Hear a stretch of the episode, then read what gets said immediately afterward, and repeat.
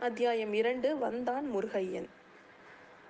புத்த விகாரத்துக்கு வெளியில பல மக்களோட கூக்குரல் கேட்டுக்கிட்டே இருக்கு. இதை கேட்ட உடனே புத்த பிக்ஷு நம்ம உள்ள இருக்கிற எல்லா பிக்ஷுக்கள் மற்றும் நம்ம இளவரசர்கள்லாம் ஒரே வந்து இது என்னடா? அப்படின்னு சொல்லிட்டு ரொம்ப சங்கடமா இருக்கு. இளவரசருக்கா இன்னும் ரொம்ப தர்ம சங்கடமா இருக்கு. நம்மளால இந்த புத்த விஹாரத்துக்கும் அதில் உள்ள பிக்ஷுக்களுக்கும் இவ்வளோ பெரிய சங்கடம் வந்திருக்கே அப்படின்னு நினச்சிட்டு ரொம்ப க அவருக்கு மனசு ரொம்ப கஷ்டமா இருந்தது.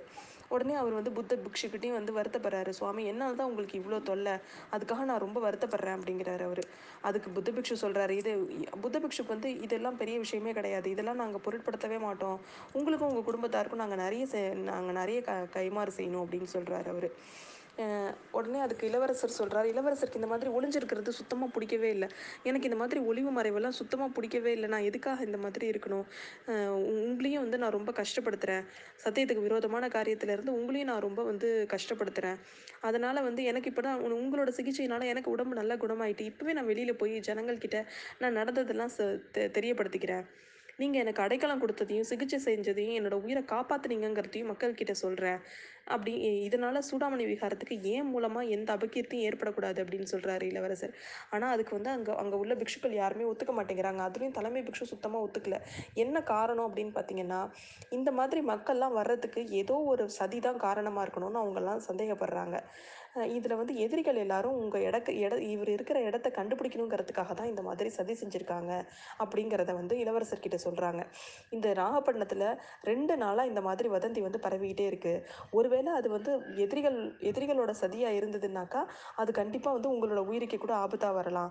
இவ்வளோ நாள் நான் உங்களை உங்களை காப்பாற்றிருந்தது பெரிய விஷயம் இல்லை. இப்போ இந்த மாதிரி பண்ணி நாங்கள் வந்து திரும்பவும் இது வந்து பெரிய அழியாத ஒரு எங்களுக்கு வந்து ஒரு கெட்ட பேரை ஏற்படுத்தி கொடுத்துரும். அதனால் நான் தப்பு பண்ண மாட்டேன் அப்படிங்கிறாரு அப்படிங்கிறாரு. நம்ம ஒத்துக்க மாட்டேங்கிறாங்க. இவரை வெளியில் அனுப்புறதுக்கு அந்த பிக்ஷுக்கள் யாருமே ஒத்துக்க ஒத்துக்க மாட்டேங்கிறாங்க.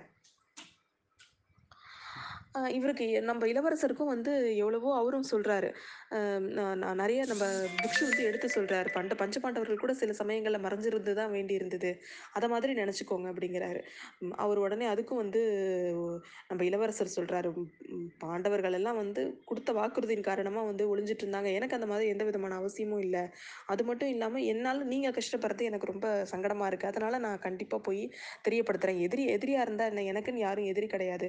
நான் தான் வந்து எனக்கு இது அரசே வேண்டான்னு சொல்கிறேன் அப்புறம் யா எனக்கு யார் எதிரி இருக்க முடியும்? அப்படியே இருந்தாலும் அவங்க கூட பேசி நான் நண்பனாக்கிக்க முயல்வேன். அப்படி இப்படின்னு கா இல்லாத கதையெல்லாம் சொல்லிட்டு அவர் வெளில போகணுங்கிறதுலே நிற்கிறாரு ஆனால் பார்த்தீங்கன்னா நம்ம பிக்ஷு சொல்கிறாரு நீங்கள் என்ன தான் சொன்னீங்கனாலும் நான் வந்து வாக்கு கொடுத்துருக்கிறேன். உங்கள் அரசருக்கும் சரி இளைய பிராட்டிக்கும் இளைய பிராட்டி மாதிரி ஒரு புத்திசாலியை நான் பார்த்ததே கிடையாது. அவங்களோட அனுமதி இல்லாமல் நான் உங்களை கண்டிப்பாக வெளில அனுப்ப முடியாது. அப்படிங்கிறாரு அவர். இந்த மாதிரி அவங்க பேசிகிட்டு இருக்கும்போதே குடுகுடுன்னு ஒரு இளம் சன்னியாசி உள்ளே வராரு. சொல்கிறாரு சுவாமி நிலைமை ரொம்ப மிதமிஞ்சு போயிடுச்சு. ஆயிரக்கணக்கான மக்கள் விகாரத்தை சூழ்ந்து நின்று இளவரசை பார்க்கணும்னு கூச்சலிடுறாங்க இளவரசர் இங்கே இல்லைன்னு நான் எவ்வளவோ சொல்லியும் பயன் இல்லை. நாங்களே விகாரத்தில் வந்து சோதிச்சு பார்க்கணும் அப்படின்னு கூச்சல் போடுறாங்க. நம்ம ஏதாவது ஒரு வழி செய்யணும் அப்படிங்கிறாரு அவர். இல்லைனா எல்லாரும் பலாத்காரமாக உள்ளே புந்து வந்துருவாங்க போல இருக்கு அப்படிங்கிறாரு.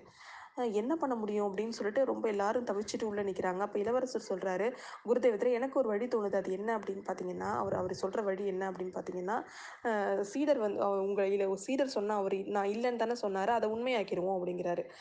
பிக்ஷுக்கெலாம் ஒன்றுமே புரியல. நீங்கள் என்ன சொல்ல வரீங்க அப்படின்னு. ஒன்றும் இல்லை. பக்கத்தில் வந்து நம்ம நாங்கள் எங்கள் என்னோட சகோதரி வந்தப்போ நான் ஒரு நந்தி மண்டபத்தில் போய் அவரை பார்த்துட்டு வந்தேன் இல்லையா? அந்த நந்தி மண்டபத்துக்கு நான் இந்த கால்வாய் வழியாக கொஞ்சம் நேரம் போய் இருக்கேன் அப்போ அந்த மக்கள்லாம் வந்து தேடி பார்த்துக்கிட்டோம் அவங்க தேடி பார்க்கும்போது உண்மையாகவே நான் இருக்க மாட்டேன். அப்போ அவங்களுக்கு சந்தேகம் தெரிந்துடும் நான் திரும்பவும் வந்துடுறேன் அப்படிங்கிறாரு. உடனே எல்லாருக்கும் இது நல்ல யோசனையாக தோணுது. ஆனால் ஆச்சாரிய பிக்ஷு சொல்கிறாரு அந்த கால்வாய் வழியாக தான் நந்தி மண்டபத்துக்கு போக முடியும். ஒருவேளை அந்த இடத்துலையும் மக்கள்லாம் நின்றுட்டு இருந்தாங்கன்னா நீங்கள் என்ன பண்ணுவீங்க அப்படின்னு கேட்குறாரு அதுக்குள்ளே இன்னொரு ஒரு சன்னியாசி சொல்கிறாரு யாராவது ஒருத்தவங்களை மட்டும் வந்து தேடி பார்த்துக்கோங்கன்னு சொல்லுவோம்.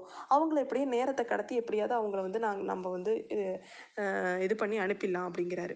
உடனே இளவரசரும் சொல்கிறாரு ஆமாம் யாராவது ஒருத்தனை வர சொல்லுங்கள் அவனுக்கிட்ட நான் பேசி அவனுக்கு புரிய வச்சு இங்கே இல்லைங்கிற மாதிரி எல்லாருக்கிட்டையும் நம்ம சொல்ல சொல்லிடுவோம். அப்புறம் மக்கள்லாம் வந்து கலவரம் அடங்கி போயிடுவாங்க அப்படின்னு சொல்லி சொல்கிறாரு யாரை கூப்பிடுறது? அப்படின்னு சொல்லிட்டு அவங்களுக்குள்ள யோசனை இருக்கும் பொழுது அப்போ வந்து நம்ம ஒரு பிக்ஷு சொல்கிறாரு உங்களை பற்றி அடிக்கடி வந்து இங்கே ரெண்டு பேர் வந்து அடிக்கடி விசாரிச்சுட்டு இருப்பாங்க. அது ஓட காரணம் அவனோட மனைவியும் அப்படின்னு சொல்லி சொல்கிறாரு யார் அதுன்னு பேரை கேட்குறாரு. தியாகவிடங்கரோட பையன் முருகையன்னு சொன்னான்.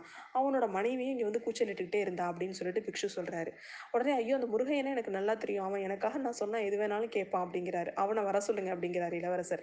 அதுக்கு தலைமை தலைமை பிக்ஷுக்கு அது கொஞ்சம் யோசனையாக இருக்குது என்னென்னா அவர் என்ன காரணம் சொல்கிறாருன்னா ரெண்டு நாளாகவே இந்த ஊர் முழுக்க வதந்தியை பரப்புனதே அவங்க ரெண்டு பேர் தானே எனக்கு சந்தேகமாக இருக்குது அதனால் அவர் அவங்கள தான் கூப்பிடணுமா அப்படின்னு கேட்குறாரு தலைமை பிக்ஷு. நீங்கள் அவன் வந்து முருகையன் கொஞ்சம் பொண்டாட்டி பேச்சை கேட்குறவன் தான். ஆனால் நான் சொன்னால் கண்டிப்பாக கண்டிப்பாக என் பேச்சு தான் கேட்பான். தயவு செஞ்சு நீங்கள் முருகையனை உள்ள கோ நீங்கள் வர சொல்லுங்க அப்படின்னு சொல்கிறாரு நம்ம இளவரசர். எதுவும் நடக்காது. நான் பார்த்துக்கிறேன். நீங்கள் அவரை வர சொல்லுங்க அப்படின்னு சொல்லி சொல்கிறாரு அதே மாதிரி அவரோட அவரோட அவரை போய் இந்த முருகையனை கூப்பிட்றதுக்காக இளைய பிக்ஷு வெளியில் போகிறாரு தலைமை பிக்ஷுக்கும் மனசே சரியில்லை அவர் ஒன்றே இளவரசர்கிட்ட சொல்லிட்டு, "எனக்கும் மனசு சரியில்லை நான் போய் வெளியில் போய் சூழ்நிலை என்ன இருக்குது என்ன ஏதுன்னு பார்த்துட்டு வரேன்" அப்படின்னு சொல்லிட்டு இளவரசர்கிட்ட விடை பெற்று அவரும் வெளியில் போய் என்ன நடக்குதுங்கிறத பார்க்கறதுக்காக போகிறாரு